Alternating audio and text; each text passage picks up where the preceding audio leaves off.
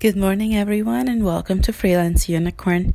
Today's scripture of the day is Romans 8 38 and 39.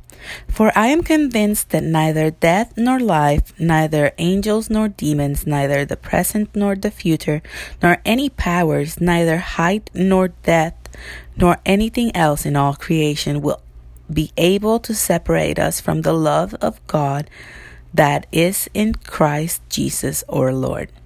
And if this is not if this is not encouraging, I don't know what is. Um, our Lord loves us and can be separated from us. That's something that's very important to remember. Um, God loves us indefinitely. He gave his son up in order for us to love him, like to save us. He gave his son up. That's the ultimate sacrifice. And nothing in all of creation can stop God's love for us. Um, we must love God as He loves us, and it is a small price compared to what He has done for us. His love is infinite and never ending, so must ours be. Okay, so I would suggest just pray for love um, and just give everything up for God. Like, I would do anything for God.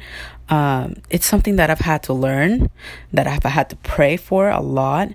And, you know, allow God to love you as He wants to. You know, God loves you so much. Just allow Him to love you a little bit more, okay? Um, I pray you all are doing okay and that you have a great day. Bye.